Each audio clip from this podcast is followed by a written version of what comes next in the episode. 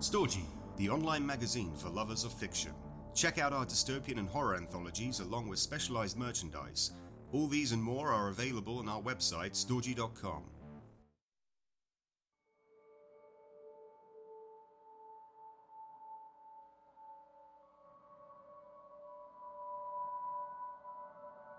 Welcome everybody to the second in series of the Comma Press podcast. This series is looking at futurism, futurology and everything relating to the future tense. And this particular episode we'll be discussing Arab science fiction, in particular Iraqi science fiction. Today I'm very honoured and privileged to have Sinead Murphy, who is a lecturer in English and comparative literature at King's College London, and whose PhD looked at contemporary Arab speculative fiction in English. Annie Webster, who is a PhD student at SOAS, whose thesis is looking at stories of creative destruction in post-2003 Iraq fiction. And Anoud, who is an Iraqi-born writer currently living in Algiers. Anoud is, I have to say, is a pseudonym, and as we talk about her work, you'll perhaps begin to understand why she uses a pseudonym. And Anoud contributed a story called Kahramana, which was one of the stories in Iraq Plus 100, which is the focus of today's discussion. When Hassan and I started to put together ideas for an anthology, we wanted to give a platform to other Iraqi writers who maybe hadn't had the opportunities that Hassan had. Hassan had found himself in the spotlight, really, with his first two collections of short stories. And he wanted to kind of share that spotlight with other writers. We came up with the idea of using the date 2103 as a kind of focus point for speculative fiction set in Iraq by Iraqi writers, because the 10th anniversary of the 2003 invasion had just passed without much notice, and there was a sense that the 2003 invasion by British and American forces was kind of fading from memory and wasn't being talked about, and was in danger of becoming one of the many kind of foreign policy atrocities which we just forget about and we don't talk about, and it, even though it has very long term kind of repercussions. And in 2013, 2014, Hassan and I were talking about putting together a book which showed the long-term consequences of 2003 by literally asking writers to set their stories 100 years after this event.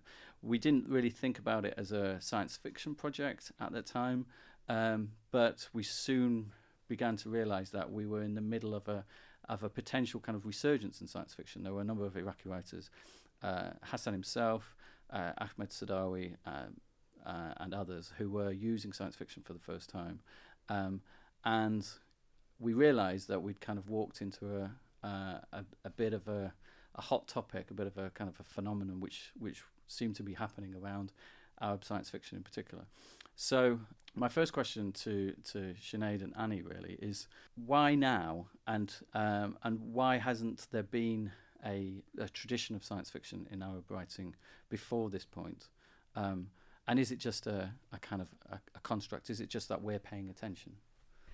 Right, well, it's such an interesting question, and I think it's one on everybody's minds now that there does seem to be this sort of uptick or upsurge in contemporary Arabic science fiction. And one of the things that my own research was interested in was the degree to which this fiction is also being amplified in English translation. So I think that picks up on the end of your question, really. To a degree, I think that there is a sort of a set of market forces behind the open door, which there now seems to be, to Arab writers who want to write in this generic mode. At the same time, I'm also really fascinated by the kind of locked binary that there seems to be between whether there's a long-standing genealogy of science fiction in Arabic and whether that legitimizes the current trend or whether that's even important. I'm definitely interested in looking at the Arab sources that have kind of fed into the current trend, but also not suggesting that there needs to be this kind of long-standing history in competition with the Anglophone set of science fictional works that we're possibly more familiar with as English language readers.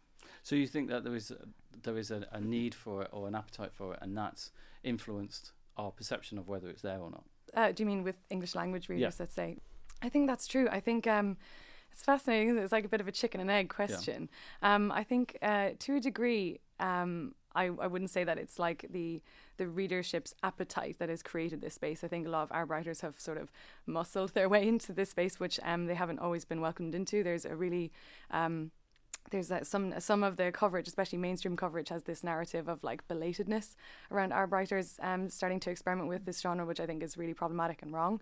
But at the same time that you have that on the one hand, writers like Blasim, who you referenced, managed to secure some prestigious literary and translation prizes. I think that creates a sense of the opportunity to be more aware of the amount of writing, the amount of experimental writing, science fiction, or any of the fantastic or speculative formal modes otherwise that is actually already taking place with Arab writers, but not necessarily well known or supported by infrastructures of translation or publication. But I think probably the writer amongst us can speak to that also more articulately than me. Before we go to Anoud, Annie, I was very curious about the title of or the subject, the focus of your thesis, this idea of stories of creative destruction.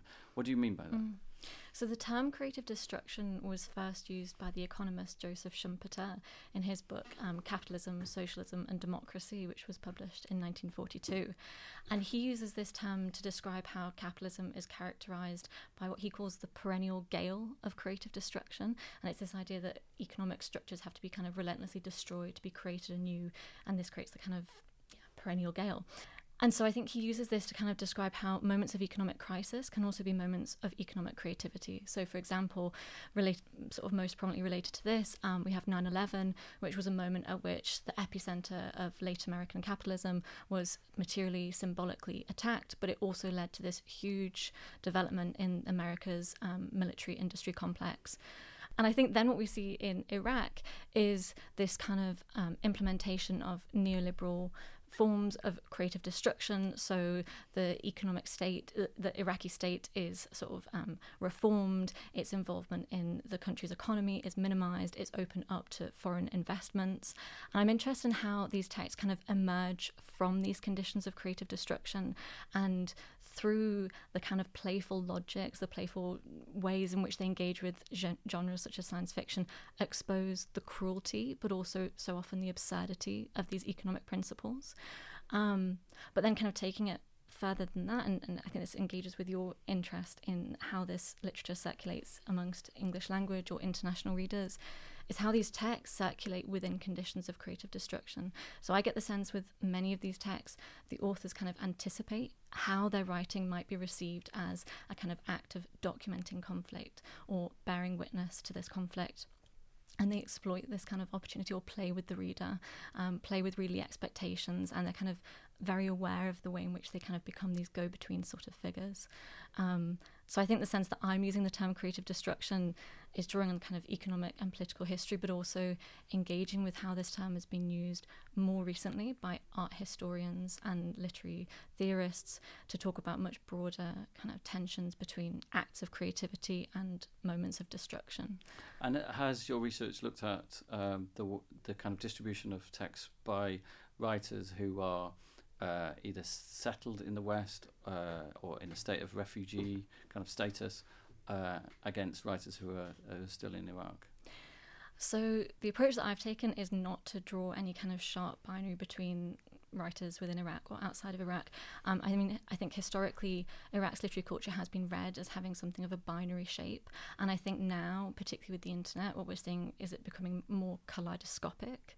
So you have iraqstory.com, which was partially started by Hassan Blasim, and there you have a huge archive online in Arabic of Iraqi authors from within the country, outside of the country, all their texts there in Iraq available across for anyone to access who can read Arabic. Trying to, I think, move beyond this kind of binary. There's a quote that I remember. It was just a throwaway comment that Anne Enright, the author, the Irish novelist Anne Enright, made at a festival in Croatia that I was at once, when she was talking about the recent history of the kind of late 20th century Irish novel, and she talked about the fact that in the 80s. There was a kind of an explosion of Irish novel writing, and it was the hottest thing in the English market. And she had this line, "The English do love to read novels or literature by the people that are bombing them. And it's kind of this, it's a very middle class, and you know, it's a good point. It's a very middle class kind of, I don't know if there's an element of white messiah in there as well, kind of reaching out to the other and trying to overcome the other that they themselves have been complicit in creating.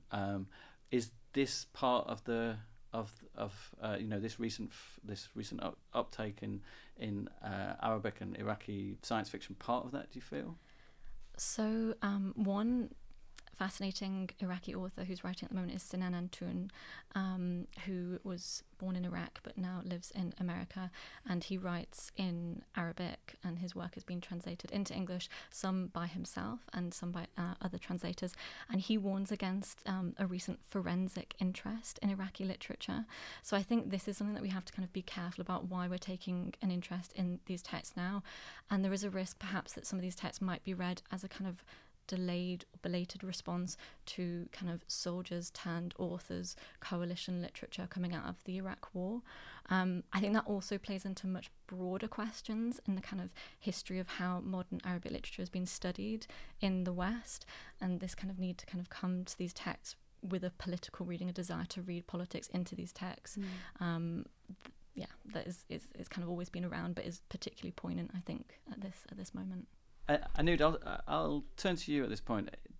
It's very interesting that your first story, published with Comma, you've written a number since then, was set in the future. It's a science fiction kind of, it's a more recognisably science fiction story in the Iraq Plus 100 anthology.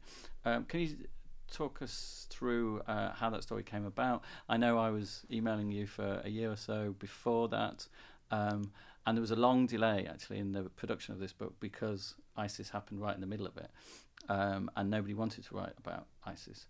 And I was emailing you away for possibly 2 years, and then suddenly there was a story in my inbox. How did that come about?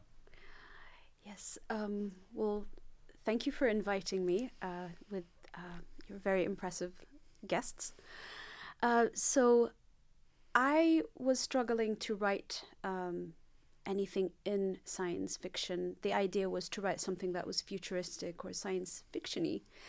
And I've always written since I was a child. I'd never had anything published. And to me, writing was therapy. And I always wrote to reflect reality, to reflect war, bombings, economic sanction. And it was a form of therapy to just write what I see, write what I feel. And I think also my writing was influenced by my grandfather's library, and a lot of it was Russian classics and so on. So it was very realistic and very raw that way. And I felt that I was struggling to imagine something from scratch. I am used to describing what I see. I see and I feel things in a very amplified way, and I just describe it. So we were emailing back and forth, and I was trying really hard to create something, and it was very difficult for me because it was just too much liberty for me. I've always had rules, and it's just how I was brought up and how education is in Iraq. They tell you what to think, and it's not a good thing, but you're so used to the structure that when there's anarchy, you're lost. And then I was living in London at the time, and I had to travel for a week to visit family, and I came back, and it wasn't my first trip in and out of the UK. I had my visa, my passport, everything was in order. I was a student at the time. And out of the blue at the airport, they tell me, we don't think this visa is valid, and you are not allowed back in. And then it took a few hours for them to sort out that there was nothing wrong with my visa, that it was still valid, that I hadn't graduated, and they let me go. And it happens, I get that, but what got me was the way I was treated at the airport, and there was a lot of pointing fingers and saying things like, oh, don't give us the solicitor talk and we're going to handcuff you and deport you and things like that.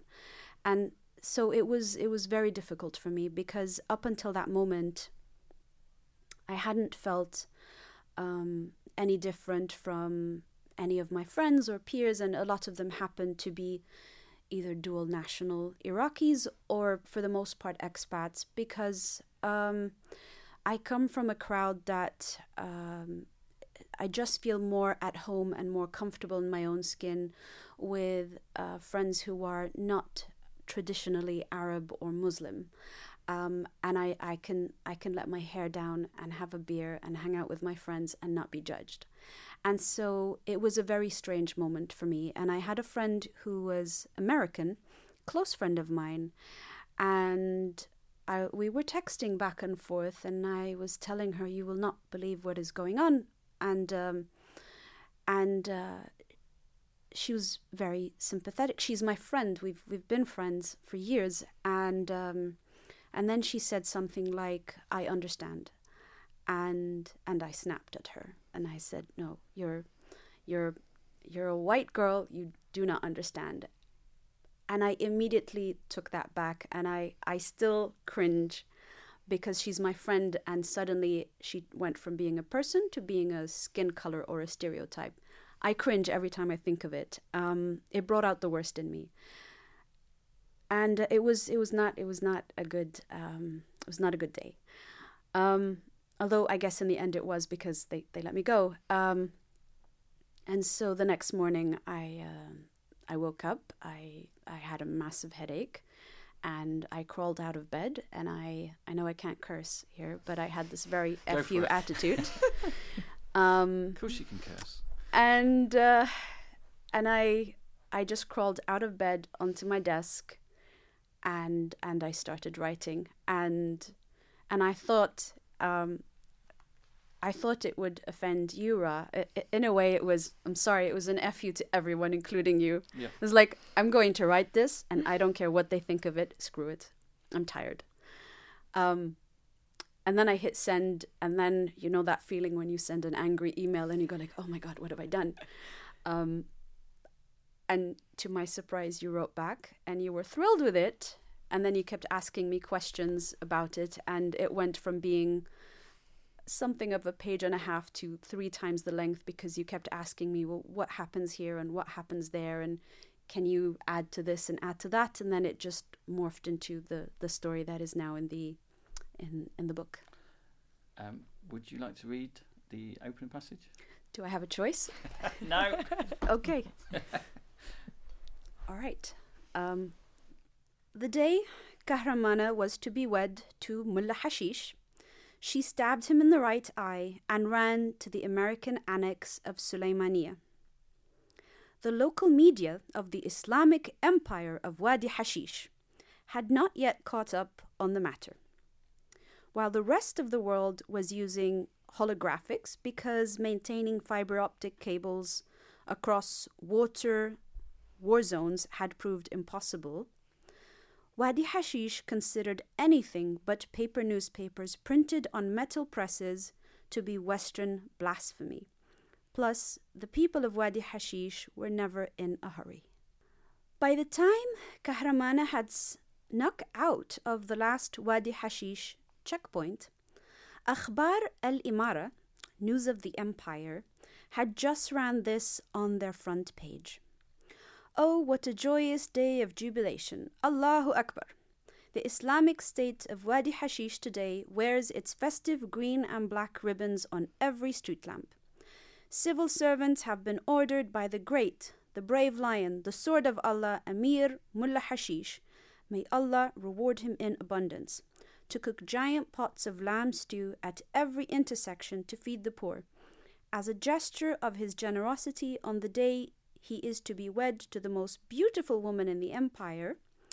According to our sisters, as the virtuous Amir, may Allah award him in abundance, has never laid eyes on a woman before, no other than our blue-eyed sister Kahramana, The grand wedding reception for men will be held at the courtyard outside Wadi Hashish municipality tomorrow at sunset. Attendance is mandatory. Thanks. That gives us a little bit of a sense of how sarcastic you're being, and the as well as the kind of the future setting and the unusual geopolitical kind of setup which this story exists within. One of the kind of the real sense of modernity you get from that story is the media kind of language.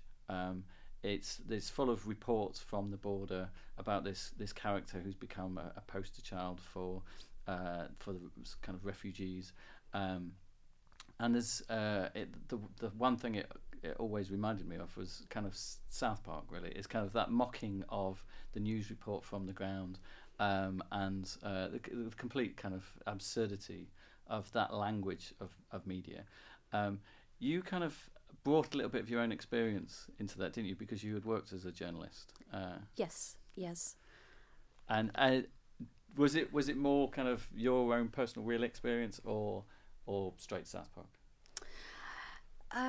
It was a mix of both. I am guilty of binging on South Park. I like watching things that are silly because sometimes my brain is on overload when you live a grim reality. And I like how in your face and just silly it is, and I think there's a power, not specifically in South Park, but I think to be able to make fun of something without lecturing people, and then people leave with a message. You're not on your moral high horse, as they say, but you are reflecting something, and at the same time, people are not fatigued and exhausted by it. So there's an element of that, and yes, working with the media, working with international humanitarian organizations in Iraq, just there are a lot of extremely well-intended and very capable people who work with the UN and with international NGOs in Iraq, but there's also a lot of the other where.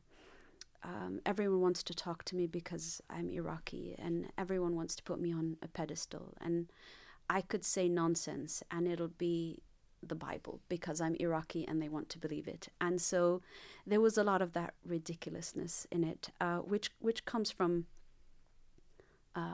reality, from people I've met and things I've seen, yes. So tell me a little bit about your choice of Kahramana as a character. Before we came today, I quickly looked at the Wikipedia page for 1001 Nights, and it listed elements of science fiction which might surprise people who are not familiar with it. There's a quest for a herb of mortality. There's societies of djinns, mermaids, talking serpents and talking trees. There's an underwater submarine society which is a direct reflection of what's going on land. There's a primitive version of communism. There's petrified humans, lifelike humanoid androids and automata, seductive marionettes who dance without strings, a brass robot horseman, a flying mechanical remote-controlled ebony horse, a robot in the form of a sailor, and of course a flying carpet. It's a rich kind of treasure trove of surrealism, comedy, fantastic storytelling, but also this other element, which is, for all intents and purposes, science fiction. Tell me about your relationship with 1001 Nights. Sure. So, as you mentioned, 1001 Nights is all of those elements, which in a way some people look at as science fiction. And it's not just 1001 Nights, it's just if you look at a lot of the folk tales and the stories that, you know, the nannies and the grannies tell, there's a lot of elements of magic and genies and things that could pass for science fiction. So it's not new to Iraq, it's just now it's being written and being looked at that way. But so back to 1001 Nights, I my grandfather had a massive library, and he had the book series of 1001 Nights. It was written in the books he had were in Arabic, and it was quite adult content for my age. I wasn't supposed to read it, which just made it more appealing. And there's a lot of strong female characters, very seductive characters. fantastic adventures, and Kahramana was one of many female figures in 1001 Nights. They're not bound by modesty or religion or any of that. They're very powerful and very seductive and very smart. And so the thing that struck me with Kahramana as a child, when I read it in the end of the story, she rescues the family she was with by killing the 40 thieves. And then we move on in the story, and she's awarded for her bravery and so on. And I remember as a child thinking, can you be a good person to kill 40 people? Is it okay to kill 40 people? And why is it okay to kill 40 people? This is crazy. So there was that, but at the same time, she was such a strong female character. And that stayed with me into adulthood, and I would think of it a lot. And I would think of Kahramana. She's not your submissive Arab woman, which unfortunately isn't a stereotype, at least in my family surroundings. Men rule, wives follow their husbands, they get bossed around, not all women get treated nicely by their husbands. Their careers come second. They're second-class citizens. And so I would always look back at Kahramana and feel like, yeah, there's a woman who can do things. So she stuck with me. And I guess on some subconscious level, that's what came out the day I had that airport fiasco. I can't quite explain it. It was one of those moments where I just sat down and just the words started pouring, and that was it. And soon after this book was published, you moved to America, and within a matter of days or weeks of you moving to America, Trump announced his travel ban in January 2017.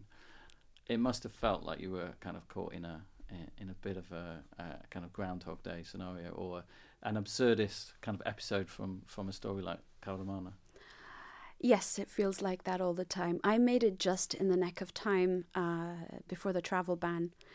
Yeah, when I landed in JFK, I had all my papers in order, and the immigration officer was quite actually nice and joking around, and I felt no threat, nothing. And most of the people I have met, especially in New York, they're not super nice to me because I'm Iraqi, but they're not rude to me either. They don't care. You're living here, you're like everyone else, which is what I like about a big cosmopolitan city.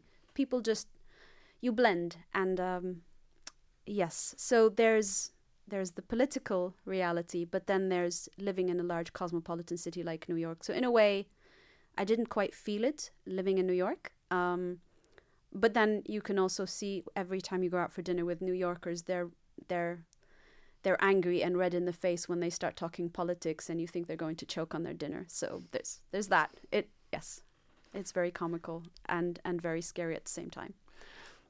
I've worked on two books now where we've asked Palestinian writers and Iraqi writers to write stories set in the future, and they've produced kind of dystopias. And there's been an interesting conversation about what a dystopia is, and a lot of the time I feel that there's almost like a, not a language gap, but a cultural gap, because we in the West, and by that I mean kind of indigenous whites, Western Europeans or North Americans, have never really lived under an occupation, under an invasion, under any kind of totalitarian regime. And yet our science fiction appetite for stories set in those kind of environments where there's rebels or resistance fighters fighting against some kind of evil empire is just it's bottomless. Our appetite for that is huge. We're kind of obsessed with dystopias. We're obsessed with stories of resistance movements, fighting empires, etc., etc. And yet none of us have the faintest clue what any of these things are really like. So we go to the future, the distant future, so that it can be our story in the distant future, perhaps, or we can relate to it, or we go to a galaxy far, far away, so it can be our story. And yet there's what we would call dystopia happening all around us in other parts of the world, and to ask Iraqi writers or Palestinian writers to kind of enter into this conversation about dystopia is almost ironic, really, because they don't need to. For us, the Trump travel ban was kind of horrifying, but it was fairly abstract for a lot of people. It was a bad thing, but we didn't really know what it meant. And for a lot of Muslim people from around the world, there was nothing new about it, and it was a completely different experience. It was a very, very real, dystopic experience. Almost, it was, it's a very personal experience. And how you bridge those two perspectives is extremely hard. Do you feel that science fiction for you is a method of doing that in the future, or do you think there are more ways of kind of bridging that lack of understanding? Well, what is dystopia to you, as you said, is reality to someone from Iraq or Syria or Yemen or Afghanistan or other countries suffering like that. So I won't speak for Iraqi writers in general, but to speak for myself, I don't need to use science fiction to create a dystopia, or because our reality is quite grim. So it's not a tool that I personally would need to describe how horrific Iraq can be. For me, it was the opposite. It was trying to reimagine the horrors and recreate them into this fantastical world. So for me personally, it was a bit of a hurdle, a bit of getting me out of my comfort zone to reimagine a reality. But if you want dystopia, I could give it to you straight up without needing to create Kahramana and magic carpets and Wadi Hashish and all of that. There were two stories in the book which went back to 1001 Nights. There's your story, which was the title of it is a Kahramana, and there's also the Zara al Habobi story, which is all about a statue of Scheherazade.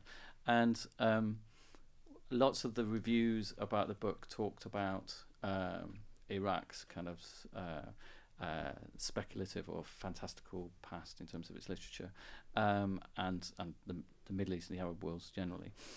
Do you feel that that's kind of problematic to go that far back and to only have that as a reference point? Anoud's explained that it was very much a childhood kind of source. It wasn't some kind of reaching back to a romanticized past. It was her childhood. But do you think from a kind of a Western reader's point of view, it's dangerous, Sinead? Or Annie? I'm just going to let you go first this time. I don't think it's necessarily dangerous as such, but it is, if you want to kind of take a genealogical perspective on the evolution of this literature, I think you need to kind of understand that there is also a phase of very much kind of realist literature in the later part of the 20th century. And kind of, I don't think it's necessarily productive to kind of get back to discussions of what was the first novel or the first short story in Iraqi literary history, because there's many studies that try to trace that. But I think understanding the kind of waves of literary trends that have responded to different kind of political moments, and the ways in which realism has been necessary at certain stages, and perhaps a kind of more speculative, fantastical frame of reference necessary at others, and kind of how those two have interacted at certain moments as well. I think that's what I would say. So I would warn against sort of the use of kind of the term dangerous, but yeah, perhaps a kind of multi-perspective kind of approach. I couldn't agree more with the kind of like who got there first kind of style of genealogy. I think I agree with you, and whether it's dangerous or not is one question, but whether it's useful or productive is also, I think, questionable when you think about it that way. But I think it is worthwhile to think about the sort of like nodal connections between some of the contemporary texts that we're seeing and some of those that have influenced the writers that have delivered them to us, but also the kind of points of reference that an Anglophone reader might take to that work.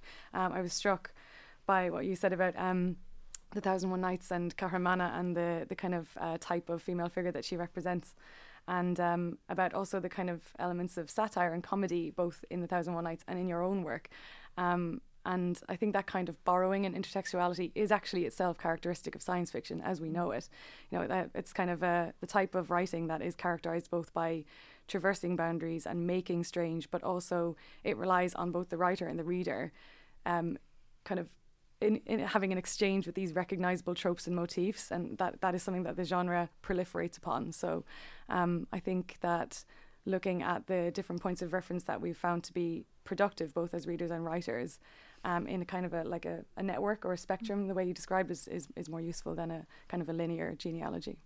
The introduction by Hassan Blasim to this book comes from a fairly secular point of view. He's a pretty secular writer, and he sort of name checks 1258, this moment when Halagu Khan and the Mughals kind of sacked Baghdad, brought this period of this golden age of science and research that Baghdad represented at the time to an end. Baghdad was famous for the House of Wisdom and for all the sort of groundbreaking work that was done by mathematicians and physicists and medics and philosophers. We know obviously about people like Al-Khwarizmi, who gave his name to algorithm and invented algebra. We know about that kind of golden age of science and study.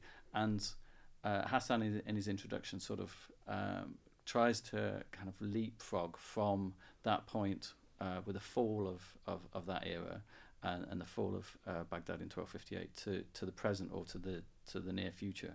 And there is this famous story which I found out every Arabic school child is told, that in 1258, when the city was kind of being burnt down, the library and the House of Wisdom was torn to pieces, and all the books were thrown into the Tigris, the river. And the river famously ran black and blue with the inks of these books, and it's a great kind of metaphor or kind of symbol of the loss of a study, the loss of this era, this wisdom, this research, this thought, and at the end of a kind of a not a secular civilization, but a civilization which put science and research very much first.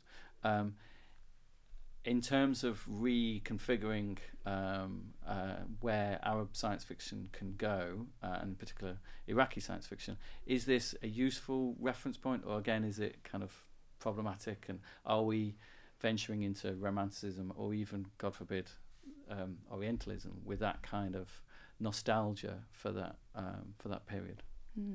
It's a kind of a great point, really, because I think that there's certainly a tipping point where it can very easily be cast in this romanticized, orientalizing light, and at the same time a real studied and considered attention to the kind of loss of cultural heritage in Iraq and elsewhere in the region is important if sort of contemporary works are to historicize on their own terms, I think. I was struck by when you were mentioning the introduction to the volume about the opening of a text called The Palestinian Novel by an academic called Bashir Abu Maneh, and he opens it by talking about the destruction of Ibrahim Jabra's house, and how that represented such a considerable moment of loss of cultural heritage, not just for Palestinians but for Iraqis as well. And I think that kind of sense of shared loss underscores a lot of the fictional writing in this volume. The idea that stories that are set in highly technologized futures nonetheless carry this anxiety about memory and about personal and individuated memory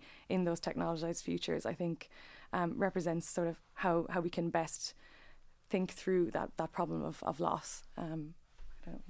I think also 1250 is a moment that is repeatedly coming up in imaginings of the future or the present in these texts. So, for example, Shahad al-Rawi's novel, The Baghdad Clock, it concludes with a section called The Book of the Future, and it takes place around this clock, the Baghdad Clock in Baghdad, and it describes the four faces of the clock, one of which is pointing to 1250, a moment in 1258. I'm not sure how a clock can point to 1258, but she makes the point that it's a specific time, I think, in 1258, and one side of the clock points to, I think it's the point at which the US led invasion in 2003, and so this sense of these temporalities happening at once around this clock, and then figures from Iraqi history kind of sometimes in forms of statues as well come to life and start reenacting kind of moments from Iraq's history around this clock, interacting with one another in a completely sort of disjointed temporality.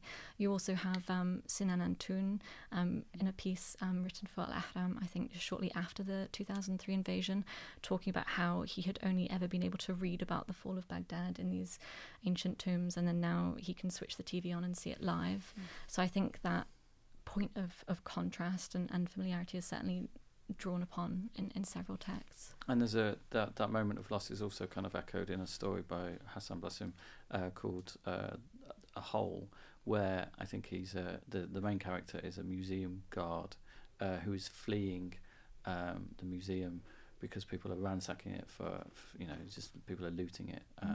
And in the process of fleeing, he then gets chased by somebody else and he falls down a hole and meets various other characters from different points in time, like a Russian soldier and a soldier from the future and what have you. But that's, again, about this moment of loss, of cultural kind of vandalism. And it's also a point that we go to in lots of other kind of analyses of world cultural history. I don't know if you saw the recent BBC reboot of Civilizations with Simon Sharma and Mary Beard and others.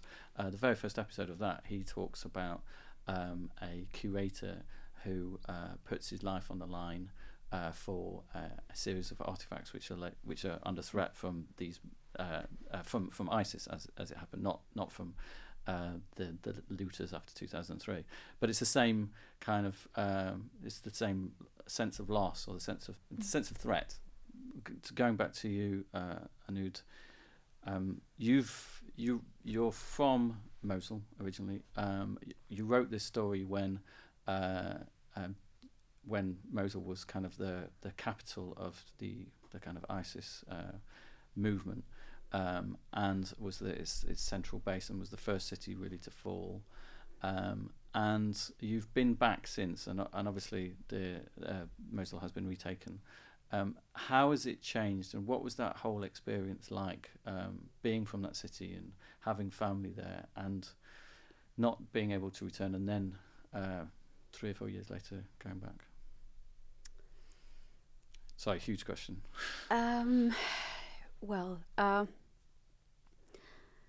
Yes, so I returned to Mosul exactly a year ago for a quick visit, and it was very nerve-wracking. I was on my toes. ISIS have done a number of things to people. First of all, it has made them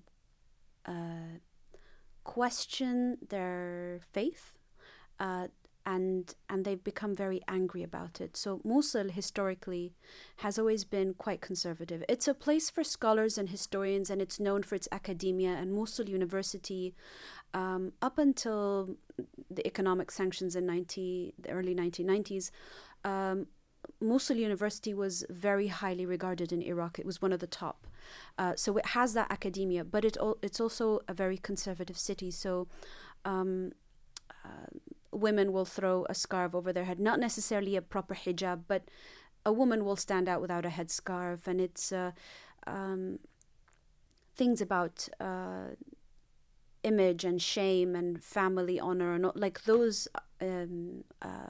symbols are very strong in Mosul. It is a very conservative culture. You will not be called dead eating in Ramadan in Mosul, so it's always been conservative, and to hear my cousin who has always worn a headscarf. Nobody's forced her. She's comfortable in it. She feels naked without it. It's just she's always had it, and her mom has had it, and her mom before that. And she said that she started to resent it. She started to say, I feel this headscarf around my neck is suffocating me, and I want to tear it off and burn it to a million pieces. And this is a woman who's always been comfortable and feeling naked without it. Her husband will tell me things like, I just felt like smoking a cigarette in the middle of the street in Ramadan after ISIS left, and I just felt like cursing at anyone. I was ready to pick a fight. If someone said, it's Ramadan, why are you smoking a cigarette in public? I wanted to punch him. He made it a point to smoke a cigarette in public in Ramadan. He was that angry. And this is a family who was not forced into religion. They were very lenient. I mean, my family is the kind of family where you'll have a relative who's secular visiting from abroad. He'll be drinking his whiskey, which a lot of the men in my family love. And then there'll be someone else who's, you know, prays 5 times a day and doesn't drink. And everybody will be civil at the dinner table. It's fine. No one has ever been anxious about these things. It's just what everybody falls into. So it was interesting to see that intense anger towards their faith. And in a way, I mean, ISIS was absolutely horrible and medieval, and it's still hard for people to get their head around it. The sight of Yazidi women and girls from 7 to 70 with chains around their necks being paraded out at the market for people to buy them. And families in Mosul started to, quote, buy these girls and send them to their families. And then when ISIS began to find out, they started to execute the people who would buy the women and the girls. So things like that are just extremely medieval. Speaking to the more secular cousins and relatives of mine, they feel that even though ISIS was an extremely horrible thing to happen to Iraq, it has made people question their faith, which is a good thing. It's not to say that people shouldn't be religious, but when you're brought in a conservative society, you learn to take everything and not question it. So something like the kind of Islamic feminism that you will find, for example, in the Maghreb region, especially Morocco, where you will have women who are very religious and they defend their faith, and they're very Muslim, but they will also debate that Islam is actually for women's rights, and they interpret texts differently, and they look at it as a way to liberate women and not the other way around, which is a narrative that will not be allowed in, let's say, a more conservative country like Saudi. And a lot of parts of Iraq have just come to accept the classic literature and not challenge it. And so ISIS was the shock to the system that started to have people question these classics and reinterpret why things are the way they are, which was, in a way, I'm hesitant to say a good thing because nothing good can come out of this, but it was a shock to the system. So there was that it's like waking up from a coma and just wondering what the hell have I been sleepwalking all my life? What the hell is going on? And then there's the element of horror where, you know, people are extremely traumatized and that will manifest, and I don't know how that will manifest, but people are on edge, and they've normalized the violence where I'd be sitting with my aunt or my grandmother and they throw a feast because I haven't seen them in like more than 10 years, and I say, oh, Granny, like the food is really good. And she'll say, yes, and I've been wanting to cook it for a while, and every time I want to go out to the market to buy the tomatoes to make the stew with the lamb, ISIS would have executed someone and hung him on the street pole, and I go out, and then I see someone dead hanging on the street pole, and I go back in, and I cook something else, and I haven't cooked it for a long while. Eat more. And it's just the way that goes from tomato sauce to someone being executed on the street pole, and it's all on the same breath. Or another pretty comical story where my grandmother will complain about her daughter-in-law, who she says deliberately cooks food that is salty because she has high blood pressure, and she's like, she's trying to kill me, she deliberately cooks salty food, but, well, you know, the kids are home today, they couldn't go to school, someone walked in and shot their English teacher point blank in the face, and the kids are pretty traumatized, so now they're home and now she has to deal with them, and I feel sorry, but she deliberately cooks salty food to spite me, all in one breath. The horrible and the mundane all in one breath. And that is going to manifest somehow. It traumatized children, domestic abuse, health issues, heart attacks, high blood pressure. I don't know. It is going to manifest and nobody's paying attention to it. So it's a very traumatized society. When I spoke to Hassan a couple of years ago when we brought this book out, I've known him since 2008, 2009. He was at his most optimistic. At that point, Mosul hadn't been retaken. The fight back was starting. It was just starting. October 2016, but he was really, by his standards, almost ecstatically optimistic, because he felt, like you said, people were sick of religion.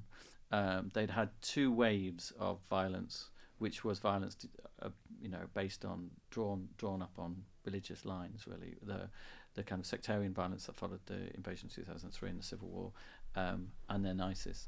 And although, as you say, that nothing good can come out of any of either of those two waves, or the war of 2003 for that matter, Iraq was now entering into a kind of new era of questioning, of as you say, kind of a more secular kind of critique of religion, of Islam, of fundamentalism, and of certain readings of Islam. Despite the trauma, despite the kind of inevitable after effects and repercussions that you're talking about, are you optimistic about Iraq generally at this stage? I hope I'm wrong, but no, I'm not, because when you study Iraq and its history since the British mandate was lifted off Iraq until today, you see these waves of violence that come and go, and it's the same cycle that repeats itself, and we don't seem to learn from it. And so what's happening with Iraq right now is you have this very fragmented society. Iraq has always had ethnic tension. Saddam just put a lid on it by allowing one group to exist and suppressing the other, so everybody thought that everybody's Sunni. It's not the case. The other side was not allowed to express its opinion, so they were invisible. And then when he went away, like a pressure cooker, that popped. A lot of Iraq's tension is really sectarian, tribal, ethnic, not specific to religion. Religion is part of the mix. It may be an excuse used as justification, but it's not really the source of the trouble. It's all this sectarian tension. Iraq has always been this middle zone, this proxy war between Saudi and Iran. And so if you go as far back as the Ottoman Empire and earlier, Iraq has always been this point of tension. It's Shia and it's Sunni between Iran and Saudi Arabia. I deviate, but to go back to your question, so right now I'm not optimistic unless the world learns from this and corrects it.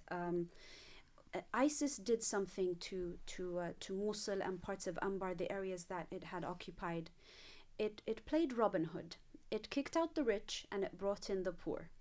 Now Iraq is a very tribal and sectarian structure. Culture. So not only do we have rich and poor, the rich tend to come from certain family names and geographic locations in Mosul, and the poor tend to be from the villages and towns around Mosul. So when you go to the families who have historically lived in Mosul, they tend to be the sort of bourgeois, educated, and so on. The people who pick the fields and the bricklayers and the housemaids and all of that, they come from Hammam Ali and Tel La'far and those areas, those towns that are around Mosul. So what ISIS did is it intimidated the wealthy.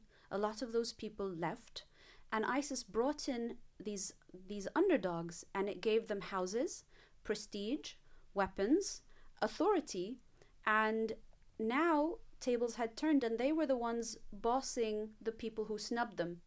Oh, you want an authorization to go see a doctor in Baghdad? I'll show you. And so there was that. And then when ISIS left or were defeated, what was just a class structure and snobbery turned into something much more dangerous. So Mosul has been broken. And then, of course, you have the Yazidi villages or Mosul's Christian community, which has always been very Maslawi, very Mosul. Like the Christian identity is a very strong element in Mosul, or was, and those people do not want to come back, and they resent their Muslim neighbors. Why did you not defend me? And a lot of people were scared. It's not because they sided with ISIS. And so these people were being kicked out of their houses, and their houses were branded with the Arabic letter Noon. So they kick them out, they rape their women, they brand their houses, and their Muslim neighbors have their doors locked and they're hiding inside. And so there is a lot of tension, a lot of hatred, a lot of resentment. And that is not being addressed. What is being addressed now is let's rebuild the military. Let's put money into reconstructing those homes. Let's clean up the rubble. But nobody's looking at the social impact. And what I see happening if this is not addressed, because tension in a community is too abstract. But rolling and bulldozing buildings and rebuilding the army, it's kind of sexy, and it's all, we're all muscles and we're fixing it. It's tangible. It's tangible, and it looks good on TV and all of that. It's kind of this flamboyant thing going on, but you need to address the ethnic tension. You need to look at these pockets of population that were once affiliated with ISIS or just guilty by association. You have fighters or people who are afraid, you have women and children, people who were victims. But now they're put in these camps for internally displaced persons, or IDPs as we call them, and Mosul doesn't want them back, and the towns that they are in want to kick them out, and they have nowhere to go, and nobody's looking at that hostility and that hatred that has resulted. And so what happens, and what has happened before since 2003 to date, is you roll in with the military campaign, you defeat them, great, super. Now, what's next? We go away and we wait for it to happen again, because we're not dealing with the infrastructure that is causing people to get angry. And if ISIS want to return to Iraq, instead of having to, we've just made it easier for them. They can go to these IDP camps or those towns, plank a flag, let's go. It's easy. They're there. They're geographically located. The hostility is there. The hatred is there. And you've just made it strategically and logistically easier for them to recruit. And my fear is that this is not being taken seriously. It's not being addressed. Iraqis don't want to forgive and forget. And the international community is not paying attention to it in their, and I use quotation marks here, de-radicalization efforts, because like I said, it's sexy to buy weapons and arm the army and bulldoze and build bright new buildings, but what's underneath it is not being addressed. And so the way I look at it is the Syria crisis is far from being resolved. The region is far from peace. And you hear news headlines saying that ISIS are resurfacing in parts of Syria, because you can't keep. There's going to be a fatigue like Afghanistan. You can't keep pounding on this over and over and over again. And at some point, there's going to be fatigue, and the social issues are there. And people in Mosul, my family, are on the edge of their seat waiting for the next round of crazy. Do you see it as similar to the kind of balkanization that happened in the Balkans, in that you get a greater homogenization of the cultures, because you get, people of one religion going to one place, and suddenly nations are starting to be defined according to their homogenous kind of faith. Yes, Iraq is definitely heading towards that. Sectarianism is being little by little institutionalized, not just geographically, but then, the Kurds will have the Ministry of Foreign Affairs, and the Sunnis will have the Ministry of Defense, and the Shiites will have the Ministry of Health, and so on. It's just it's a quota. It's about political parties, but the political parties are all represented ethnically. So in the end, it's about ethnicity. So yes, Iraq is heading towards that. And where there's fear, there's mistrust. And where there's mistrust, you can sell anything to anyone. That's sorry, thoroughly depressing. What I was going to say or throw in at some point, and it now seems very, very glib and stupid and irrelevant, is it's very interesting. H.G. Wells in The Shape of Things to Come, which was a novel he wrote which predicted the Second World War and was made into a phenomenally moving film called Things to Come. He sort of had a guess at how the 20th century would play out, and he predicted this Second World War with Germany. He saw it as something which would go on for decades and decades and decades.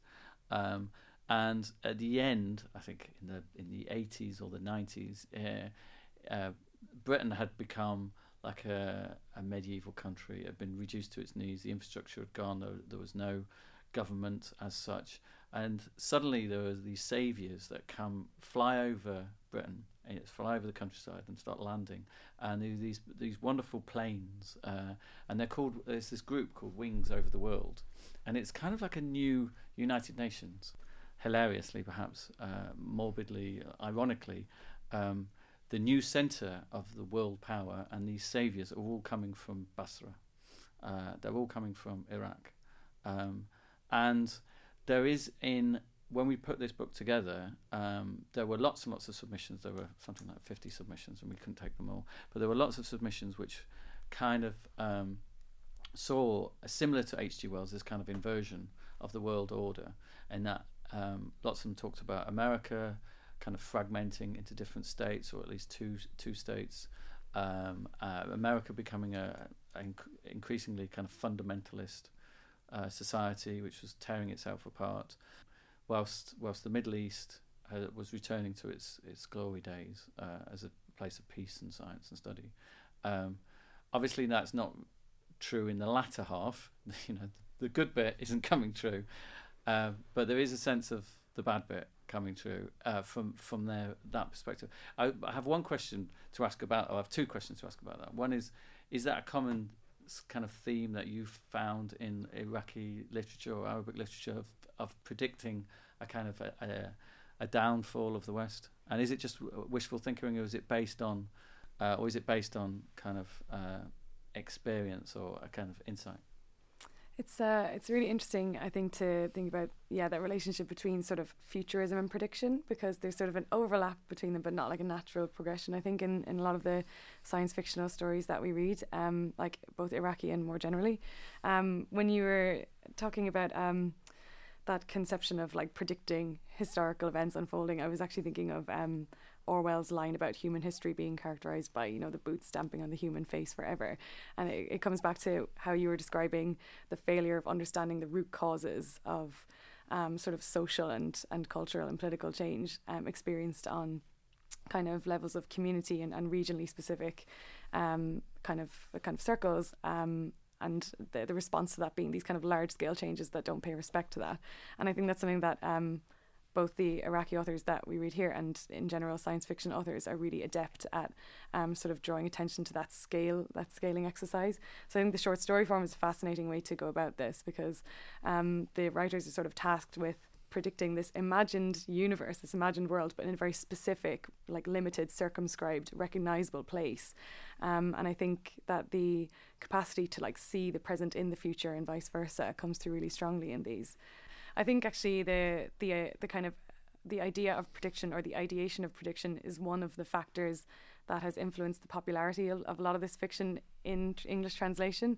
So, for instance, with Ahmed Kala Tawfiq, the Egyptian author who wrote the novel Utopia, like Tawfiq had been writing for decades really prolifically in Egypt in Arabic before that novel came to be known well, both in amongst Arabophone readers and in English translation. And one of the major factors underscoring that was the fact that he wrote it in 2008, and it seemed to bear this uncanny resemblance to the events that unfolded in 2011. So I think the nearness of the predictions that some of the authors that we're reading are making is one of the reasons for their popularity. And some of the themes that come through strongly in Iraq Plus 100 throughout all of the stories, I think, revolve around things like petrocapitalist downfall and sort of like resource extractivism eventually having a near endpoint, which is something I think that seems intuitive when we think about it, but the way in which it's sort of articulated in such detail reads with that uncanniness that you describe. I'd actually be really interested to hear what both or either of you have to say about the process of putting this volume together. Blasim has talked about, I think he mentions it in the intro, how there was some reluctance among some of the authors to write in a science fictional mode. And I think that was, I think maybe Basma mentioned that as well, with her experience with Palestine +100. And while you were both speaking, I was thinking about how many of the authors that I'm interested in won't talk about science, like won't call their work science fiction, or especially hate the term dystopia. Yep. I think Sadawi famously hates that, and he described his book as reportage. And the Egyptian author Nail El-Touki hates the term dystopia, and hates the idea that he's predicted the Arab Spring as well. So I guess like your guys' experience of actually cohering the volume into like one cohesive entity, but has, with that variation of style and that relationship with genre would be super interesting to hear. Yeah, well, I think it was just unanimous resistance at first. With this book, it was, as I say, Hassan and I sat down and we said we want to create an anthology, a platform for the other writers. And Hassan initially came up with the idea of writing about music, and I've come from a kind of Manchester music journalism background, cultural journalism background, so I'm sick of that. So we then came up with this idea, but everybody initially said, no, I don't write science fiction, not for me. Thanks for thinking of me, but no. Both in this book and the Palestine book, there was a lot of kind of resistance, and also it's very, very specific. It's got to be set in this year, and it's got to be in some way about this other event, 2003, in this case. It was too tight a brief. It was a really, really tough brief. But what happened was a lot of writers sort of said, well, I know Comma's work, and I won't say no straight away because that would be a bit impolite. So they sort of left it a couple of weeks. And the writer Mazen Malrouf, who is a Palestinian writer, writes about it on his Facebook. He said he just left it a couple of weeks because he didn't want to be impolite and he liked what we did. But in those 2 weeks, an idea started to take form. And what it was for him was that he was reading lots of kind of weird superhero kind of children's books and or young adult books, and he was reading lots of stuff which was not something he saw himself as being part of or connected to. And then suddenly just the invitation allowed him to think differently.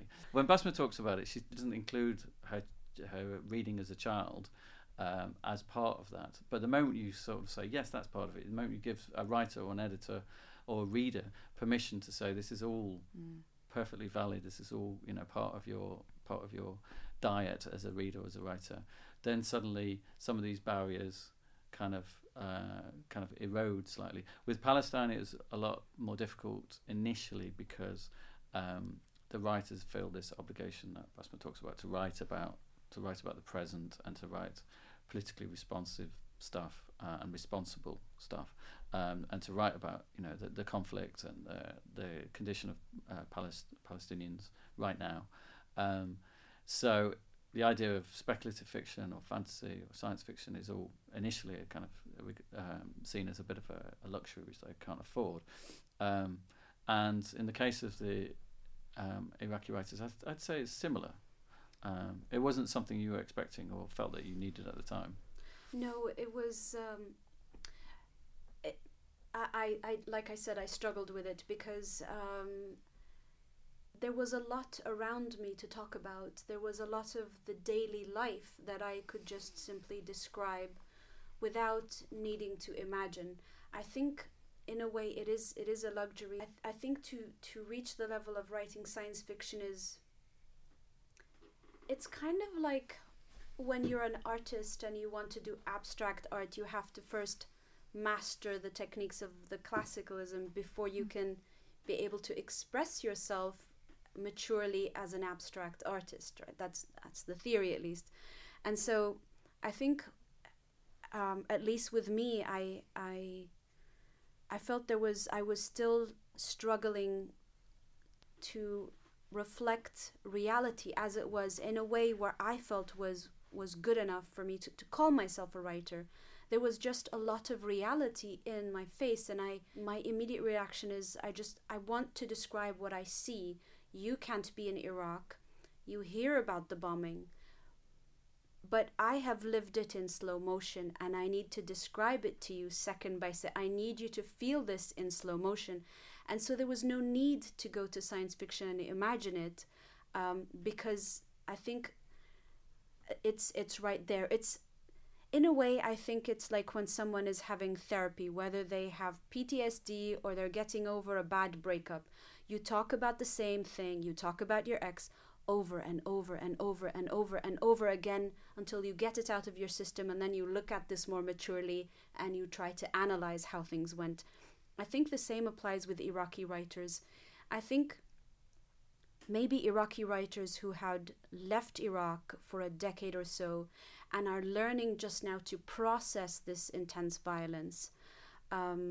I think that helps them reimagine things. But for someone who's still living it, the here and now, playing Russian roulette every time he or she goes to work, not knowing when a car bomb is going to explode, looking at... It would be very therapeutic to write in science fiction if they're going to escape to something and imagine something fantastical and comical and beautiful.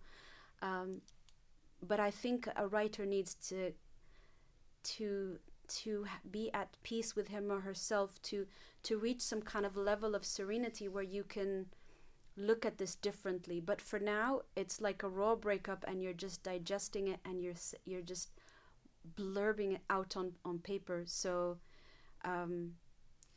it's interesting, because the way I saw these two books, or this series, if it becomes a series, is essentially, as Whisper It, a bit of a trap for the reader to say, don't worry, reader, this is about the future. This is about some kind of possible future. This isn't about car bombings in Mosul or in Baghdad, or lynch mobs in Mosul, or bombings in Gaza. This isn't about anything that's too depressing. It's not real. Don't worry. It's just, spaceships and laser beams and stuff like that. Come. And then for them to realise that this is actually entirely about now, and to realise that also they only understand, or they've only been able to understand, Palestine or Gaza or Iraq or whatever in news terms. And one of the really interesting quotes that came out of some of the interviews that have been done around the Palestine book was Salim Haddad saying that, the Palestinian writer, saying that you only ever get kind of an expectation of writing about the present in a kind of a reportagey way, in a kind of a journalistic way, talking about the latest incident or the latest crisis or whatever. You're expected to be in this mode as a writer, and for him, even though these things are pressing on him, but to ask him to do something different, these things press in on that different space differently. That was the idea. But you're right, it's maybe a breakup is too soft a metaphor for it, but it is. Writers do need to process. They do need to escape or get through that period. We had Rawan Yaghi here, the Gazan writer who was here on a residency and is about to go to New York for a scholarship. And leaving Gaza is a very tricky, exhausting process at the best of times.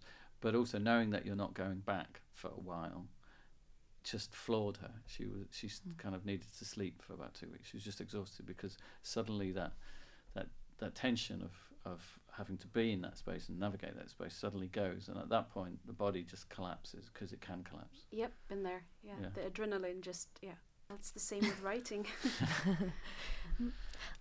I love the idea that you were describing of these texts kind of being like traps, and I think it would be fascinating to kind of know how, in terms of sort of, say, the not so much the marketing strategy, but the kind of packaging of these texts, how you sort of envisage yourself setting up these traps, because I think it comes up with several different texts, particularly, I mean, like, if you look at Antoon's writing, the changes to his titles when they're translated into English. So you have his most recent novel, Fihris, which is kind of catalogue in a kind of crude translation, but retitled as The Book of Collateral Damage. So it's very much buying into this kind of reportage language. You have his other novel, Wadi Hashish, Man, which is The Pomegranate Tree Alone, and that's translated into The Corpse Washer. And you see with Blasim's other collections as well, the ways in which they're kind of taken to bits and put together again in different ways with The Penguin. Yeah, it's something that I have no say over when I sell the rights to the book. So when I sold Hassan's rights to Penguin in the US, they kind of wanted to package it in their own way. They gave it a very black cover, very dark, kind of nihilistic cover, and they wanted to put Iraq in the subtitle, and that's the Penguin approach. So they had a book by, I'm going to mispronounce his name, Zhu Wen, who had a book called I Love Dollars, which is he's a Chinese short story writer, and the American Penguin edition was I Love Dollars and Other Stories of Modern China. They have to sort of remind people, it has to be in the subtitle, that this is from this country, therefore you must be interested in it if you're interested in that country. When we sold Iraq Plus 100 to Tor, which is a science fiction imprint of Macmillan in the States, they again brought out a very nihilistic black cover with a title, and their subtitle was the first anthology of science fiction to emerge from Iraq. Now this was something which we discovered was the case when we were talking to Hassan when the book first came out, and we did a tweet of him holding it saying, apparently this is the first book of science fiction from Iraq, we just found out. And that tweet went crazy, and it was the result of it. It was the reason why the book was so successful. The American publishers actually turn that into their plug line. Well, I love that you put the author biographies at the end of the text in this collection, because so often I find that the biographical details are kind of preceding the story, so it kind of is framing that before you even get to that. By the time you get through the intro and the biographies, you've been led to have a very particular framing of the stories then, so that definitely flips it on its head. In the Palestine Plus 100 one, we also asked everybody, they gave their normal biographies, but we also asked them all to give a couple of sentences about how the Nakba affected them. So they all had a story, you know, my parents were from originally, my grandparents were from Haifa, and my parents grew up in a refugee camp in wherever, and every single one of them had a story about dislocation. Okay, well, I'm going to wrap up, but it just remains for me to thank today's fascinating speakers, Sinead Murphy, Anoud, and Annie Webster. And tune in next time. Thanks for listening to this episode of the Comma Press podcast, brought to you in association with the Manchester Metropolitan University. Thanks, guys.